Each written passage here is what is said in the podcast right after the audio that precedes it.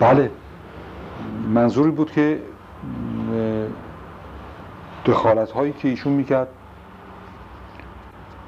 در کار روزنامه هیچ وقت در نتیجه کار روزنامه اطلاعات مجهز به یک کادر ورزیده با سابقه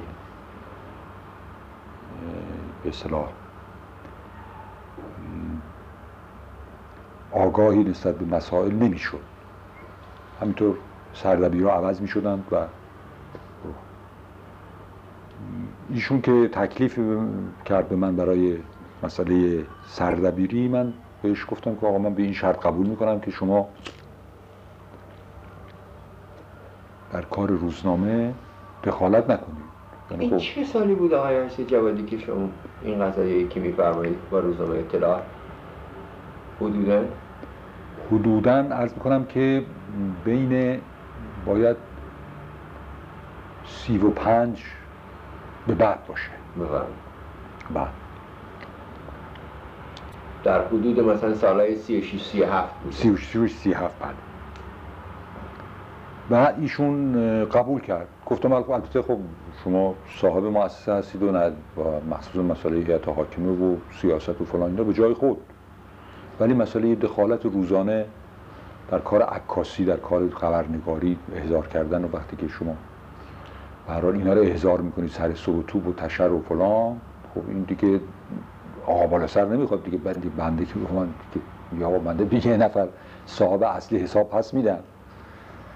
دیگه حرف از من حرفی نمیشنفه یا به صلاح دیگه خط مش روزنامه رو به طور کلی علاقه ای ندارد که از من یعنی اتوریته و نفوذی نمی‌تونن داشته باشن بنابراین اگر اینطوری دخالت نمی کنید من اگر دخالت می کنید که نه.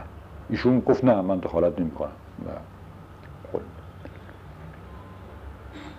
البته در حدود دو سه ماه طول کشید و ایشون طاقت نیاورد. و و شما دو سه ماه سردبیر اطلاعات بودیم بله. و ایشون شروع کرد به دخالت کردن و, و در ضمن هم البته فکر می‌کنم که با توجه به سوابقی که من داشتم و به هر حال مسئله روزنامه به طوری شد که ایشون هم اظهار نارضایتی می‌کرد. یعنی به هر حال روش و کارش اینطور بود که از اون قرارداد تجاوز می‌کرد و طبیعتا عمدن بود.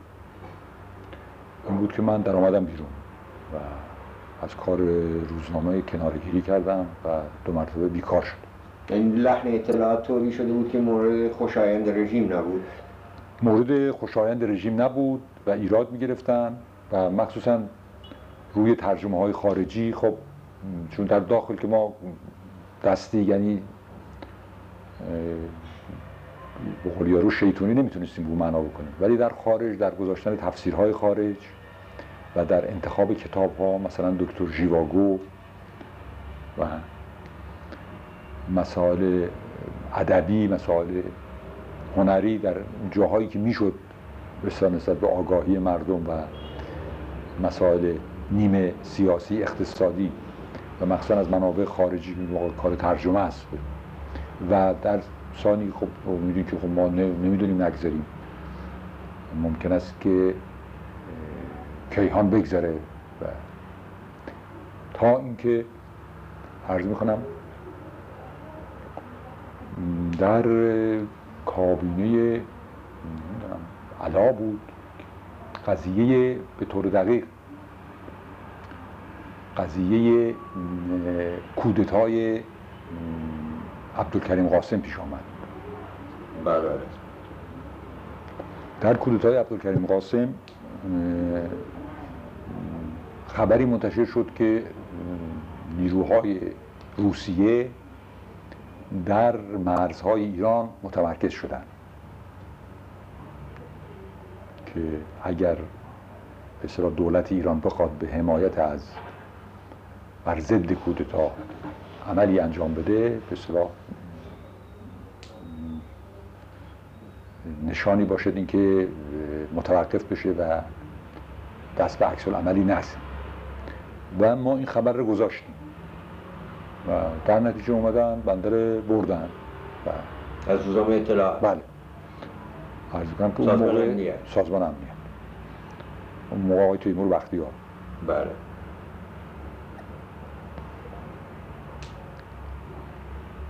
بعد منو یه روز نگه داشتند و آمدم من روزنامه و آقای مسئولی اونجا کی از شما بازجویی کرد؟ موضوع بازجویی از شما کردن موضوع بازجویی چی بود؟ چی گفتن وقتی که شما رو بردن؟ عرض می‌کنم که اونجا بندره که بردن مستقیما بردن پیش بختیار. چون گفته بود که بیاید من- پیش من. بله. من رفتم اونجا و و یه خورده توپ تشر زد که شما مصدقید و و دست بر نمیدارید و و هرچی ما می‌خوایم چشم غمزه این بکنیم و گذشت بکنیم فلان بکنیم شما ول نمی‌کنید. نمی‌دونم هنوز فیلتون یاد هندوستان می‌کنه البته بندم گفتم آقا اینا واقعیت نداره دو. همین خبر رو گذاشت که این خبر گفتم خبر اولا خبری است. تلکس شده. دسرها از خبرگزاری آمده. خبر هم واقعا بنده دادم سردبیر خارج سرویس خارجی آورد پیش من. گفتم باید پیش آقای مسعودی ببین چی میگه. باید توضیح بده. آقای مسعودی هم دیده گفتش که چاپ کن. آقای مسعودی هم حاضره من تقصیر ندارم. آقای مسعودی کتبا این دستورا رو می‌داد برای همچین خبری مثلا شما نه همچین خیر. صلاح نه دیدگاهی نه. شفاهن بله. در سال است این که روزنامه دیگری ما داریم رقیب کیهانه. من چه اطلاعی دارم؟ کیهان می‌ذاره یا نمی‌ذاره خب اگر ایشون گذاشت بنده مسئول خواهم بود در مقابل صاحب مؤسسه. بالاخره اون ممکن از تیتر اول بزنه.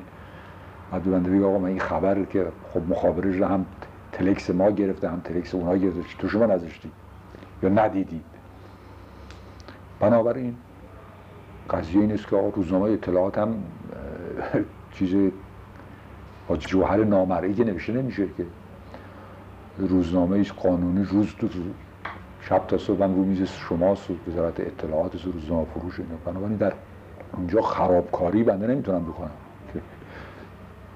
چه خرابکاری؟ گفت به هر حال ما نمی‌تونیم شما رو قبول بکنیم. به عنوان من گفتم اصراری ندارم. من آمدم. آقای مسعودی گفتش که شما چند روزی نیاد تا ببینیم چی میشه. قضیه گفت قضیه؟ گفتم قضیه همین سر سر این بود. گفتم گفت این خوش شما خود اجازه دادید. بالاخره تجویز کردید فلان کردید. بعد از مدتی ایشون من تلفن کرد یا آمد منزل من که آقا بله رفت سو تفاهم شده سو. برگردید. برگرد من گفتم آقا این مسئله نمی‌تونه ادامه داشته باشه چون قضیه مسئله واقعا مسئله اعتقادی و مسئله این, این کار چیز نداره. نمی‌تونه ادامه داشته باشه. چون اینا سوء زن دارن و خب طبیعتا این است که ما هم بندم اعتقاداتی دارم. من نمی‌تونم دستور بگیرم تلفن کنم. اینها و اصراری بر ایشون این بود که خب شما تلفن کنید به خودشون. اشکالی نداره. که بعدا البته این قضیه باق شد که به صورت سیستماتیک در اومد. رابطه بین سردبیر و یعنی شما از یک طرف میبایستی از آقای مسعودی اجازه می‌پرسی از یک طرف از سازمان امنیت بله. تا یه خبر رو تا این خبر بله. اینطوری گفتم که آقا اینم چیز کار من نیست. من هم در واقع اون ترتیب نیازی ندارم. گفتم من یه آدمی هستم اون موقع هم ازدواجم نکرده بودم. دینی ایمان من رو نمی‌تونم سر این مسائل بگذارم. و آدم دست به دهانی هم نیستم که بخوام. بنابراین ما اینطوری نمی‌تونیم گفت حالا شما چند روزی؟ گفتم اشکالی نداره. برای حفظ ظاهر که خب باعث چیز نشه برای روزنامه مؤسسه. بنده رفتم البته چند روزی و که بعدا خب ایشون شروع کرد به چیز دیگه به دخالت. و اینم شاید مستمسک قرار داد و بعدش نیامد از این قضیه. من هم کنار کشیدم و در آمدم بیرون. بعد هم قضیه به صورت چیز درآمد بیرون. یعنی اینها اصولا سازمان امنیت یک قسمت مطبوعاتی درست کرد و بود که این اواخر هم یعنی قسمت قبل از بعد از اینکه بنده در آمدم اون آقای سرهنگ سعادتمند شد رئیسش که بعدها شد سپه بود و وزیر تبلیغات زمان ازهاری بود بود که سعادتمند بعدم به اعدامش کردن. بله شد سپه بود سعاد دکتر سعادتمند. رژیم خمینی اعدامش کرد بله؟ بله بله.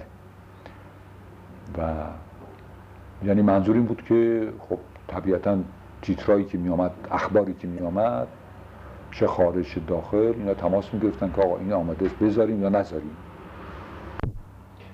خب آقای حفظ جوادی شما بعد از اطلاعات رفتید به کیهان هفته بود مثل اینکه یا کیهان ماه بود چی بود که در می اومد در روزنامه کیهان؟ عرض کنم که در سالهای سی و نه چهل بود در این حدود بود که کیهان یک کتابی منتشر کرد یعنی نشریه ای داد به کتاب هفته. کتاب هفته بله. بله. کتاب هفته در اونجا بود که سردربیرش آقای شاملو بود. و ریاست فائقش هم با مرحوم دکتر هشرودی بود. البته برای ایشون نقشی در چیز نداشت ولی به عنوان دادن اعتبار به نشریه به صلاح ریاست هیئت تحریریش با ایشون بود و ولی سنگ بناش و ایجادش و تنظیمش با شاملو بود. بندرم دعوت کردن برای همین به صلاح خواندن تصحیح و مطالبی که می‌رسید از ترجمه و از نوشته بله بعد از مدتی آقای شاملو ناچار کتابی بود به در حدود صفحه و در هفته چاپ می‌شد و شاملو هم با تمام پشتکاری که داره و سماجت و آشنایی و واقعا صلاحیتی در این کار داشت و داره بسیار به طور مرتب نمی رسید که مطالب رو برسونه. در نتیجه اینکه یه خورده کار به اشکال برخورد و مطبع منتظر میمون مطالب نمی رسید صحافی عقب می افتاد و کتاب در نتیجه اینکه ایشون کار رها کرد و سردبیری به عهده من افتاد. عرض می‌کنم که بنده هم در اونجا مدتی یک سالی به عنوان سردبیر کار کردم تا اینکه به تدریج خب یک قدری رنگ روی نیروی سومی به مجله دادیم. و گویا حضرات حزب توده ها خوششون نیامد. اونها هم چون در این زمینه در این فاصله البته مقارن بود با آمدن دکتر امینی و به اون برخورد نسبتا کاهش کمک های آمریکا به ایران که در اون موقع ایران وجه گیرنده بود. هنوز قضیه نفت و بله بله. بالا نرفت. این بود که بازار اقتصاد ایران کساد شد. روزنامه کیهان هم به صلاح یک سازمان چاپ بسیار مجهز تجارتی به وجود آورده بود. بله. که تنها روزنامه جواب چیزش نمی‌داد. این بود که در صدد برآمد انتشاراتی بده. من جمله کتاب هفته بود. در این زمین هم در صدد برآمد کتاب ماه دراره که در کتاب ماه هم به عهده مرحوم آل احمد جلال گذاشته شد. که ایشون هم آمد و کتاب ماهره بر عهده گرفت و این بود که شاخک های عوامل حزب توده که در کیهان هم بودن تیز شد و شروع کردن به تبلیغ که خلاصه این اینا پای نیروی سومی ها باز شده و اینا خلاصه کسی نمی‌خونه و تیراش پایین میاد و بله. بعد اون متصدی امور بازرگانی چاپخانه که نور چشمی آقای مسبازاده بود به اسم قریشی که او متصدی بود و با ما طرف بود. ایشون هم زیر این القاعات می آمد به ما می‌گفت آقا شما از همه دعوت بکنید. از نویسندگان از فلان. گفتم آقا شما چون من میفهمیدم چی میگه منظور گفتم آقا شما دعوت بکنید. اینجا که درش بازه. ما مطلب می‌خوانیم. و مثلا به عنوان مثال این بود که خب منده آخرین نشریات علمی و ادبی و اینا رو اینجا خب می آوردن و می‌دادیم ترجمه می‌کردن تو مطلب مثل سیانس اوی مثلا علم و زندگی فرانسه مثلا. اینها و گفتم خب آدمایی شما دارید نویسنده شاعر نمی‌دونم. عالم فیزیکدان شیمیدان فلان اینا خب بردارید بیارید. پولش شما می‌دید. بیان بنشینن بنویسن ترجمه کنن بنده بذارم دویست صفحه اصلاح کتاب رو در هفته ما باید تحویل مطبعه بدیم خب مطلب می‌خوام. بنابراین بند سلیقم اینطوریست بلکه در باز شد مطلبی آورد. موندنی بود می‌ذاریم. پولش هم میدیم. نبود ناچار ترجمه می‌کنیم می‌ذاریم. بالاخره باید بعد به هر حال ایشون شروع کرد به چیز کردن و تحریک کردن. و یه آدمی بود خیلی ناراحت به اسم آقای کاوه دهگان که از اون توده های قدیمی بود. ایشون در کیهان بود که سردبیر کیهان باش نتونه سود بسازه. اینا آورده بودن کتاب هفته بله ایشون هم شروع کرد و اینها من در آمدم گفتم من اینطوری کار در نتیجه آقای به حاضین رو آوردن که تقریبا دوم به قول خروس بیشتر هویدا بود. که بله در نتیجه آقای به حاضین اومد سردبیر شد و ایشون با آمد با اکیپ خودش. که دیگه در حدود پنج شماره طول نکشید که هفت شماره در این حدود تیراژ آمد پایین و و اصلا کتاب هفتم تعطیل شد. البته وسط اونها کتاب ماهره که تعطیل کردن چون بله. مرحوم جلال قبضدگی رو در آورد و چند مطلب اینا. چون اون موقع آقای موینیان شده بود وزیر اطلاعات و سانسور شدید شده بود خیلی. من همین الان می‌خواستم از شما تقاضا کنم که یه مقداری راجع به رابطه رژیم با مطبوعات صحبت بفرمایید که بالاخره بعد از 28 مرداد تا زمانی هنوز می‌شد مطالبی نوشت و همینطور که خودتون میفرمایید هم شخصیت هایی مثل مثلا آل احمد مثل شما از یک طرف دستی در مطبوعات داشتن و از جانب دیگه آدم توده ها هم در مطبوعات راه داشتن از کی شد که واقعا مطبوعات رو به طور کلی رژیم قبضه کرد و تحت کنترل شدید در آورد؟ عرض می‌کنم که همینطور که تا اطلاع داری تا حکومت نظامی یعنی فرمانداری نظامی قضیه همینطوری بود. و بعد از اینکه سازمان امنیت تشکیل شد اینها این سانسور رو به وجود آوردن. یعنی یک اداره مطبوعاتی درست کردن و همینطور که گفتم یا افسری به هر حال در رأسش بود و این رابطه مستقیم داشت و نوع سانسور هم به این ترتیب بود که اینها گویا چهارشنبه ها پنجشنبه های کمیسیون مخصوصی داشتن در وزارت اطلاعات. در وزارت اطلاعات سردبیرها رو اونجا می رفتن و در اونجا خب مسائل مورد بحث قرار می گرفت و و دستورات در نماینده سازمان امنیت هم می آمد و و اونجا دستوراتی می‌دادند و خط مش و اینا. ولی اصل قضیه بر این بود که خلاصه اینها باید به مسئله ای برمیخورن.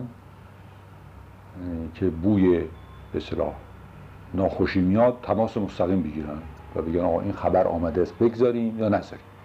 اونها می‌گفتن خبر نگذاری یا کوچکش کنی یا بذاری تو صفحات داخلی یا اصلا نذاری. نوع رابطه بر این قرار در کتاب در اداره وزارت فرهنگ بود که اون اداره داشت به اسم نگارش زیر اسم نگارش که کتاب رو میبردن اونجا و سانسورش هم بر این قرار بود که اوایل می‌دیدند و خب می‌گفتن اینا رو بزنید و اینا رو بردارید و اینا رو پنهان کنید. ولی به جایی رسید که گفتن آقا کتاب رو چاپ شده بیارید. در این صورت دست بال ناشر رو بستن. یعنی ناشر باید پول بگیره و حق معلف رو یا مترجم رو مثلا بده. دو کتاب رو خرج بده چاپ بکنه. با توجه به اینکه ممکن است این در سانسور رد بشه یا قبول بشه. یا تازه کتاب چاپ شده رو بگن آقا مثلا چهار صفحه از این از این صفحه به صفحه برداری دو مرتبه برداره کتاب رو اینطوری نظارت می‌کردن. روزنامه به این ترتیب بود که به طور مستقیم اینها تماس داشتن و به طور هفتگی هم کمیسیون داشتن. ولی همینطور که اشاره کردید اینها به تدریج شد. یعنی سابقه بر این یه آدمی بود اسم محرم علی خان. حتی اون زمان ما هم بود تا کتاب هفته. ولی بعد اون مرد. یه سوار چیپ می‌شد و این ور اونور. ولی زمان امینی و زمان موینیان که من یک نامه خیلی تندی هم بهش نوشتم.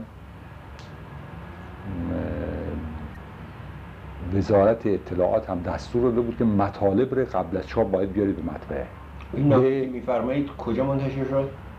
این نامه منتشر نشد. در اون موقع من نامه مستقیم برای دکتر امینی فرستادم. بله نامه شخصی شخصی. و به این حساب بود که با توجه به اینکه آقا شما که قضیه بنا بود که فضای بازی باز بشه آمدن آقای دکتر امینی و بحران چیز و کندی و و اعتراض آمریکایی به اینکه آقا فساد وجود دارد و مالیات دهنده های آمریکا کنگره اینا ای پول نمیده. موقع می‌دادند. بله. ای پول نمیده که شما خرج کنید و به راه چیز باشه. یه خود کنترل کنید که در نتیجه منظور این بود که آقای اقبال و شریف مامی و رفتند و اون انتخابات مجلس برچیده شد و اینا و آقای امینی آمد. بله. آقای امینی آمد آقای موینیان شد رئیس اداره کل تبلیغات. و ایشون آمد سانسور اینطوری برقرار کرد که آقا مطالب رو باید بیارید اول در وزارت اطلاعات دیده بشه بعد ببرید چاپ کنه. که در کتاب هفته یعنی مقارن با اون احوال بود که البته خب این در روزنامه ها این چیز نمی‌شد یعنی نمی‌شد این کاری کرد چون روزنامه نمی عصر در میاد صبح یارو نمی‌توانست ببره. ولی منظور این بود که مسئله مسئولیت سردبیر بود با سازمان امنیت طور مستقیم. که هر جایی که دستور داشتن که به صلاح به طور مستقیم کسب تکلیف بکنن که این اخبار رو چیکار کنن. و حتی به کار به جایی می‌رسید که مثلا اگر در گیلان دیگه کار به جایی رسیده بود که مثلا سیل می آمد متوجه هستید؟ این بله. باید ایراد می گرفتن که آقا سیل یعنی چی؟ متوجه هستید؟ برای اینکه سیل می آمد و راه ها بعد میشن راه ها بند آمد. مثلا برق قطع شد. یا مثلا کامیون ها موندن. اینها خب اینها ناشی نشانی از به قول یارو دو آدم دوز از چیز میترسه دیگه. نشانی از نارسایی ها بود. نخ آبنسی باران تندی می آمد حتی تا این حتی تا این حد. که به این صورت رسیده بود. عرض می‌کنم که بعد از مدتی آقای دکتر سمسار من تلفن کرد که آقاش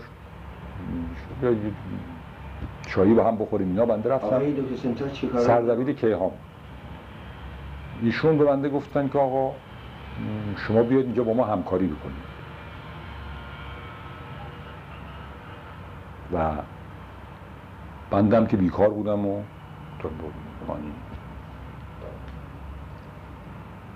بنده رفتم اونجا. روزی عرض می‌کنم که یک مقاله می نوشتم البته در صفحات داخلی. اون هم راجع به مسائل روز که البته اون هم بریده هاش من دارم. داشتیم یعنی. که من خیال داشتم که یه روزگاری بسیار چاپ کنم. به عنوان به اصلاح یک نوع تمرین فکری برای دانش آموزان در حدود دبیرستان. به اصلاح مسائل روزانه یه تحلیل به اصلاح نسبتا به جامعه شناسانه یا چیزی ازش می‌کردیم. به طوری که عرض می‌کنم که خب به جایی بر نخورد بو معنا برداشت ها برداشت های کلی است. ولی یه مبتدا خبری داشت به بعد از مدتی به بنده گفت که شما یه مقاله هم روزانه بدید اینا. من یه مقالاتی می‌دادم مفصلتر به اسم آگاه که در اونجا به طور سریحتر مسائل رو مطرح می‌کردم. و بعد از مدتی اون تبدیل شد به با اس گذاشتن که با عکس هم گذاشتن. صفحه شش. که اونها مقدارش بعد چاپ شد به اسم ارزیابی ارزش ها؟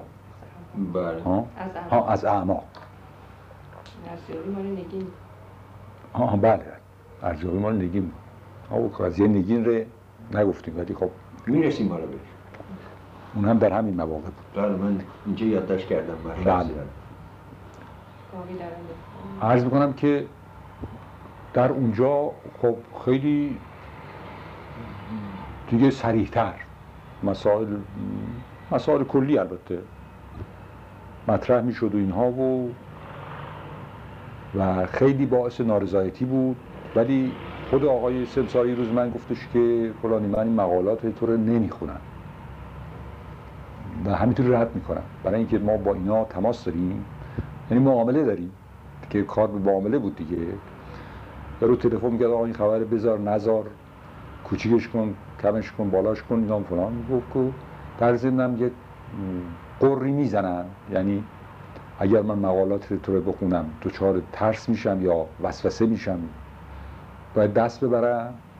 این است که میگم که خب این میره و بالاخره اونام یه تلفنی می‌کنند و یه قری می‌زنند و فلانی می‌کنند و میگذره.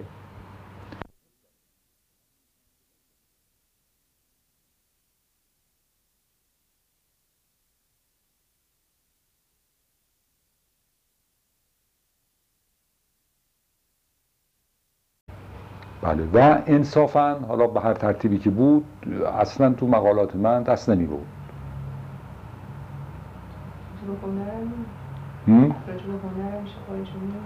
بله شبهای جمعه یه صفحه داشتن راجع به هنر و ادبیات که متصدیش آقایی بود به اسم حاطفی که گویا دو سه اعدام شد. معلوم می‌شد که عضو توده بود. ظاهرا. یعنی در رابطه با حزب توده گرفتنش و اعدامش کرد. ولی آدم روشنفکری بود و معلوم بود. انقلابی و جز کادرهای ناراضی و روشنفکر که مدتی هم زندان بود. ولی خب در کارش وارد بود و اینها معاون سردبیر بود در ضمن صفحات جمعه رو او اداره می‌کرد. اونجا هم یه سلسله مقالاتی در همین حدود به حافظ و مسائل ادبی اینا می نوشتیم البته با زبان سیاسی.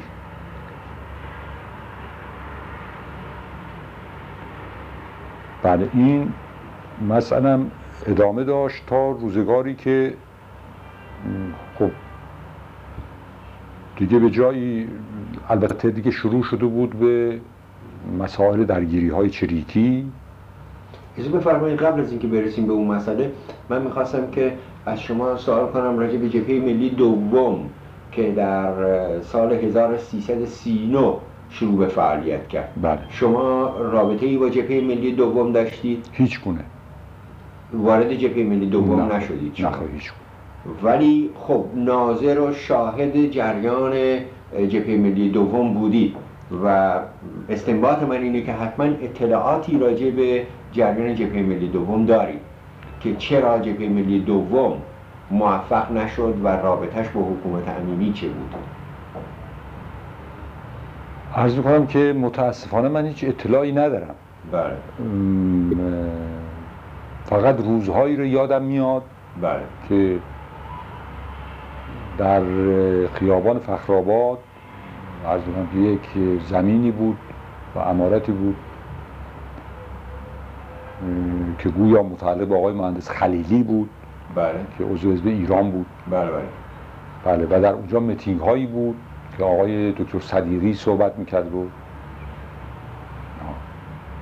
که ما هم می‌رفتیم و جز مستمعین. بعدا هم میتینگ بزرگی بود در جلالیه که در اونجا آقای بختیار صحبت کرد و حمله کرد به آمریکایی ها و در نتیجه ظاهرا با توجه به سوابق قبلی و به اصطلاح م، مسئله رو خراب کرد ظاهرا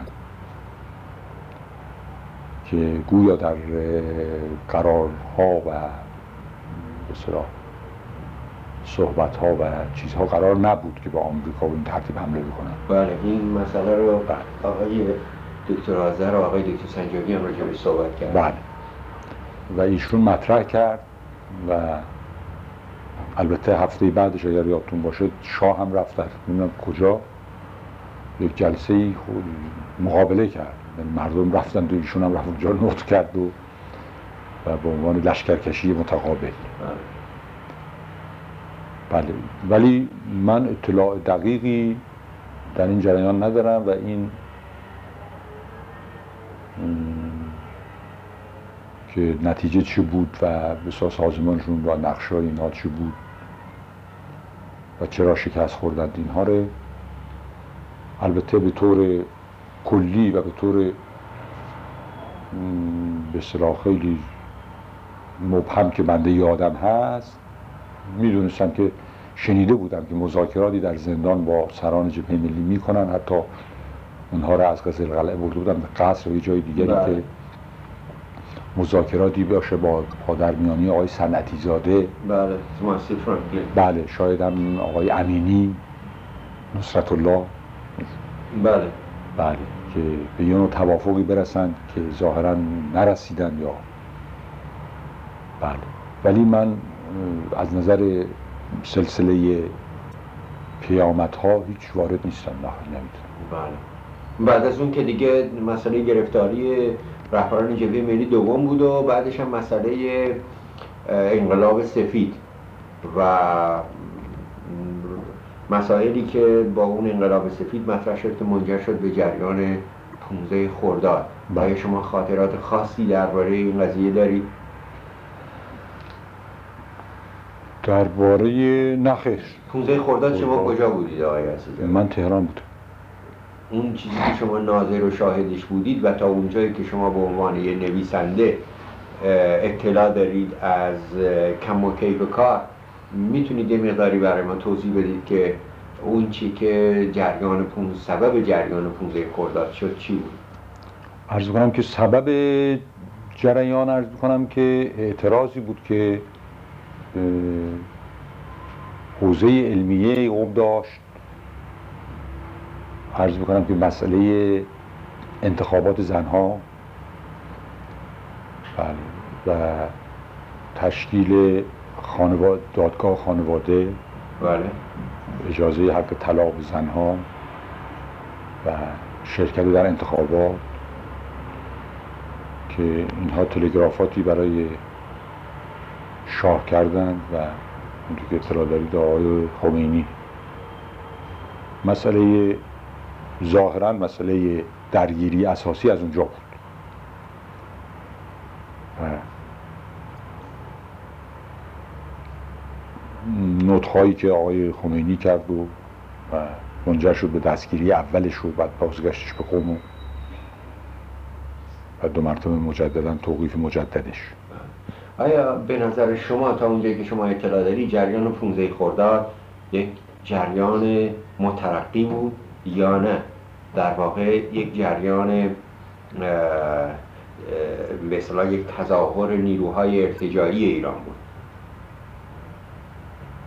عرض می‌کنم که البته من فقط این رو به عنوان سوال به این شکل بله. کردم. می‌دونم که شما می‌تونید که اینو تجزیه تحلیل بکنید و بله. نشون بدید عرض می‌کنم که مسئله این بود که با توجه به نقشی که روحانیت داشت و بازار در جریان نهضت ملی عرض می‌کنم مسئله و با توجه به به وجود استبداد و سانسور و اختناقی که و فسادی که وجود داشت. مسئله به صورت نارضایتی مورد اقبال بود و به صورت شکستن به اصطلاح دیوار سکوت و صد اختناق. ولی مسئله این بود که مکاتبات و تلگرافات طبق معمول بر ملا و مورد تحلیل واقع نمی‌شد. یعنی درست مثل زمان همیشه. هیچ وقت اینا نمی آمدن دست روحانیت رو رو کنن. یعنی اون چرا که اینا می گفتن اینا بیانن در چارچوب تبلیغات بگن مردم این آقا اینه میگه یزی در حالی که اون موقع مسئله مسئله اعتراض بود.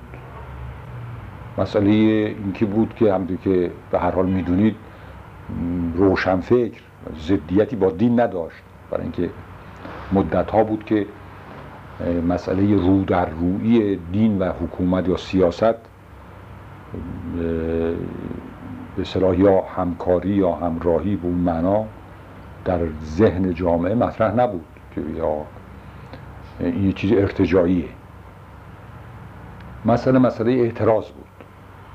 ولی منظور این بود که این نمی آمد استفاده بکند که آقا این آقا این مسائل رو به این صورت داره عنوان می‌کنه که مثلا با میگه شما چرا در قانون اساسی مثلا می‌خواد چیز انتخابات زنها آزاد باشه؟ یا حق زنها در اصطلاح امور حسبی و دادگاه خانوادگی. به چه مناسبت؟ به مناسبت اینکه خب ظاهرا این بود که نمی‌خواست با مذهب در بیفتد برای اینکه مذهب به هر حال یکی از ابزار و وسایل کار خودش بود. و فکر می‌کرد که خب یه جریان به اصطلاح عرضی است و یه جریان گذرایی است که این جریان خاموش می‌کنه با قدرتی که داره. و در نتیجه به قول به خیال خودش کرد. ولی منظور است که در اذهان مردم مسئله به صورت یک صدا و به یک فریاد اعتراض تلقی می‌شد. ولی مسئله ارز کردم از نظر تب به صلاح مسئله اجتماعی و سیاسی شکافته نشد که مسئله چیه؟ مسئله حرکت ارتجاعی است و مسئله اعتراض برای اینکه به طور دقیق و جامعه به طوری رسیده بود که اصلا حرکات اینها رو چیز نمی کرد مثلا مسئله حمایت خانواده تل- تلقی شد به اینکه اینا می‌خوان خانواده هم به هم بذارن. یعنی در موقعی که به عنوان مثال خب زنی که سواد نداره شعور نداره به اصطلاح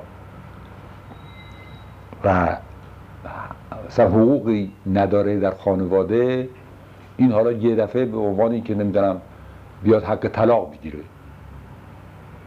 و نمی‌دونم حق سفر بگیره. بنابراین منظورش این بود که مرد که مردش این آزادی رو در جامعه نداره تا چه به زنش. پس بنابراین برداشت این بود که اینا همش تظاهرات مصنوعی است و مسئله گول زدن و عوامفریبی مردمه.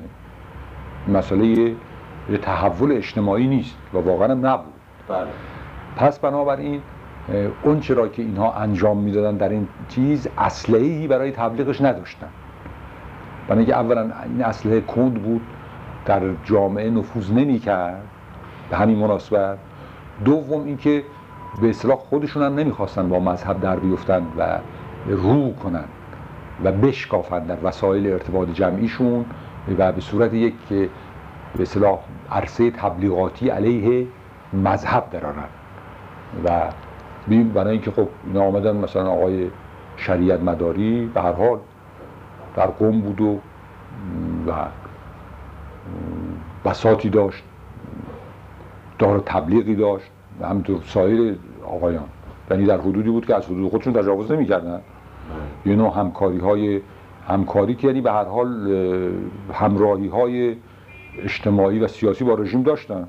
رژیم نم باشون مسائل نبود که مشورت بر مشورت بگذارد اونا رو اجازه بگیرد یا اونا اجازه بدن به خودشون که دخالت هایی نه. یک نوع احترام کاذبی حفظ حفظ می‌شد. طرفین حفظ می‌کردن. سابقا که روابط صمیمانه ای بین صمیمانه بود. و دربار بود. برای اینکه در روز 27 بله. آقای آیت الله بهبهانی. تلگراف کردن بله. من که ایشون که مرد تقلید شیعیان بودن بله. تلگراف کردن به بله. شاه و اتفاقا من تلگرافش رو چند وقت پیش پیدا کردم و خوندم که از شاه خواسته بود که تشریف بیارن به ایران و به اصطلاح حمایت بکنن از مردم مسلمان بله. ایران و این حرفا بله. روابط سابقا خب بله. بله بعد دیگه 28 مرداد که به قول معروف آقای آیت الله بهبانی از زیر دو شک چشم رو در می آورد و پخش می‌کرد.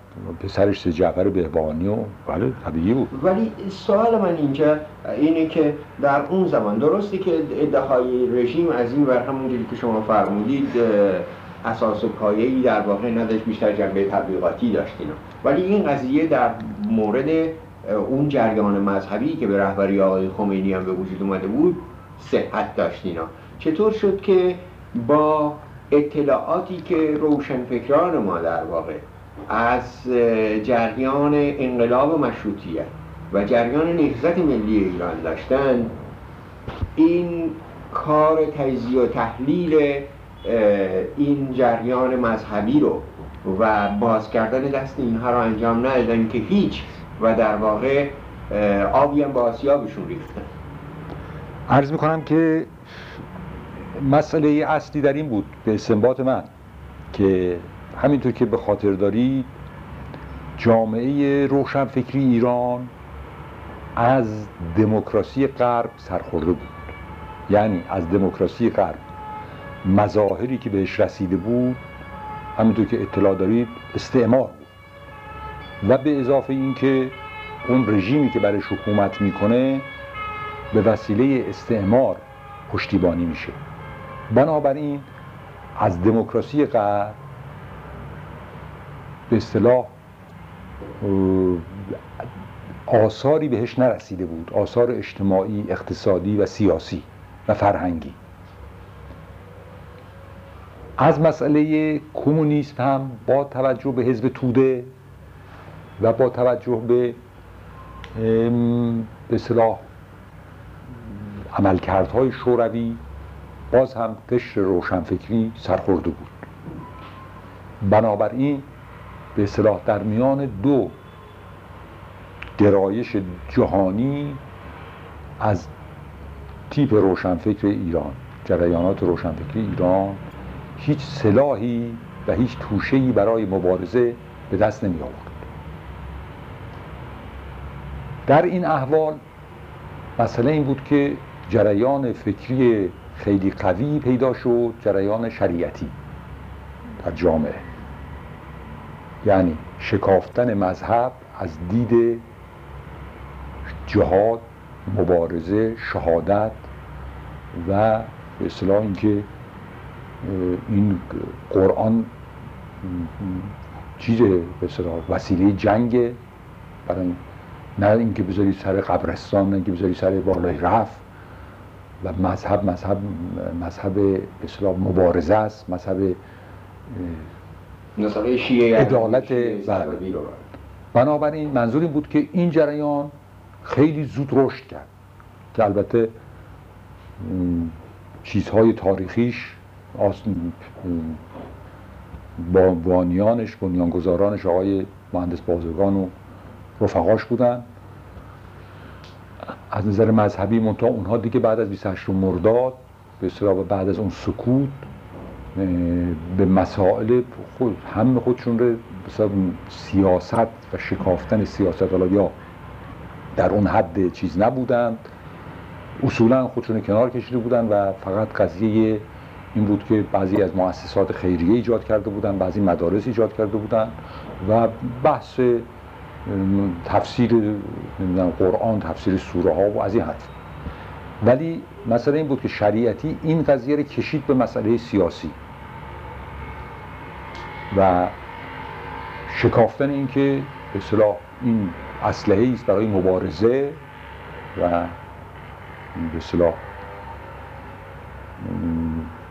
جدا کردن همونطوری گفتید روحانیت قشری و روحانیت مطیع روحانیتی که به حاکمیت هست و روحانیتی که ضد حاکمیته و این اسلام و شیعه اسلام مذهب ضد حاکمیته و منظور این است که یک خوراک یعنی جامعه روشنفکری که در زیر اون استبداد و در زیر اون سنگ بزرگ هیچ گونه رابطه مبادله فکر و نشر و گفت شنودی نداشت. ولی در این حال مثل الان که به قول شما گفتید در دنبال وسیله بود برای مبارزه که بالاخره چیکار باید بکنه؟ این بود که این مسئله رشد پیدا کرد مسئله مذهب و مسئله جریانات مذهبی. بدون اینکه همین قضیه این باشد که چون اون موقع روحانیت قشری ادبیات سیاسی نداشت که روحانیت رایج. این ادبیات سیاسی روح اسلام ره به آقای شریعتی آورد و مبدعش ایشون بود به اضافه اینکه خب یک مقداری غرب زدگی قضیه آل احمد به صلاح با انتشار غرب زدگی این زمینه رو آماده کرده بود. یعنی زمینه ذهنی برای نشخار فکری جوانها و دانشجویان. برای اینکه به طور کلی روشنفکرها منظور این است که روشنفکران دانشگاهی اگر ما روشنفکر به هر حال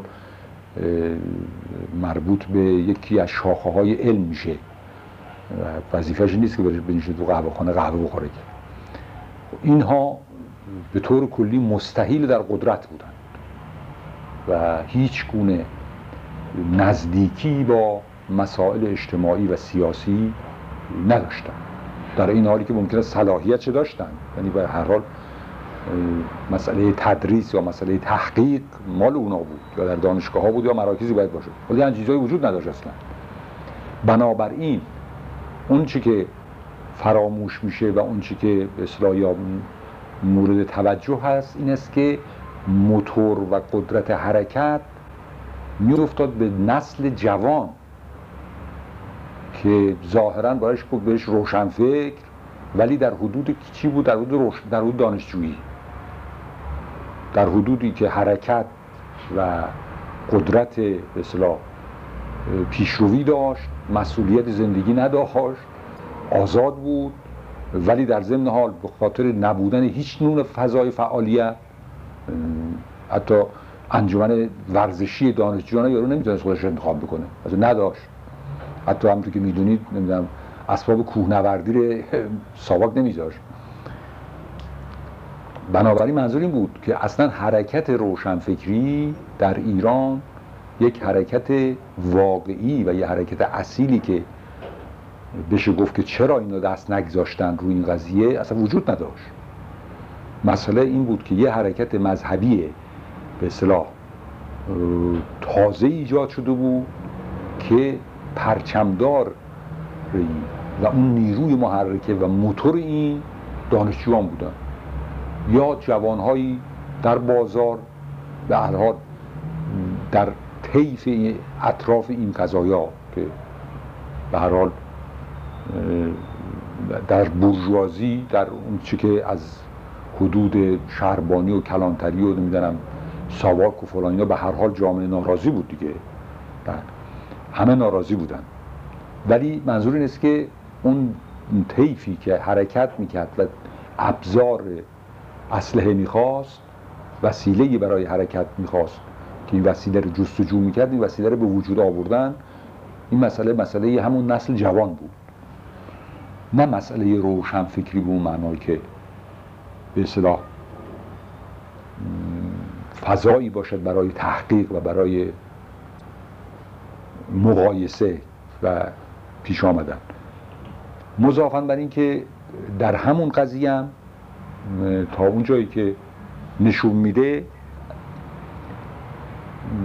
رژیم متوجه خطر شد یعنی اینها آمدند و به حسینی ارشادی درست کردند و و سر صورت جدیدی دادن نمکت گذاشتن میز گذاشتن قرآن آقای شریعتی اومد آقای متحری اومد و فلان اومد و تمام دانشجو تمام نسل جوان و این یه دفعه متوجه شد که این ممکن است لبریز بشه از حسینیه ارشاد و از درون به اصطلاح تیپ های جامعه بره به طرف توده ها بره تو مساجد بره توی مردم و به اصطلاح ممکن است که اون زبان قلیز علمی و زبان بسیار فلسفیش و فلانش هم طبیعتا به مناسبت سیر پیشرفتش آبکیتر بشه و یه زبان مشترکی با مردم پیدا کنه.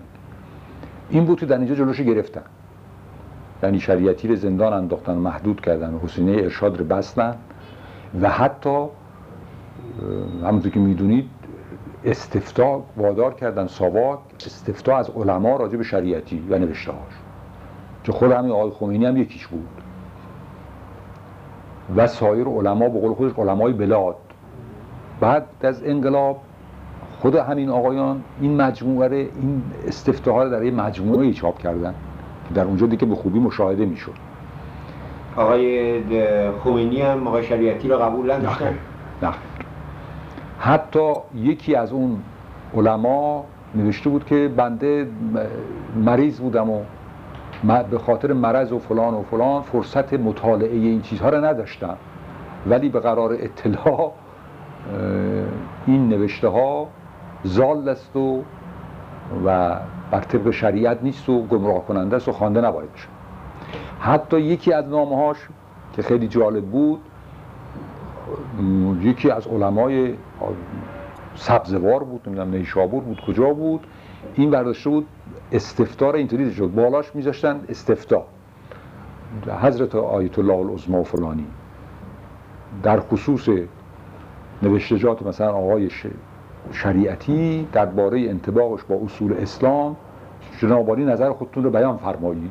مثلا ای از مسلمی نمی‌دونم 6000 امضا. زیرش یارو می نوشه بله بسم الله الرحمن الرحیم فلان و فلان. اینها زال است و مزل است و خلاف شریعت است و گمراه کننده است و چیز وهابی داره و تسنن داره و فلان داره و حرام از خواندنش ولی یکی از اینا یارو نوشته بود که قربانت کردم. نامه جناب بعد از استفتار بالا گذاشته بود. نامه جناب رسید و بنده چون مدتی مریض بودم فرصت جواب نبود. ولی حالا که مجال شده فلان جواب از خدمت رو می نویسم نوشته های آقای شریعتی فلان است فلان است و گمراه فلان. این معلوم میشه که از یه جایی چیز شده بود. طبیعی بود.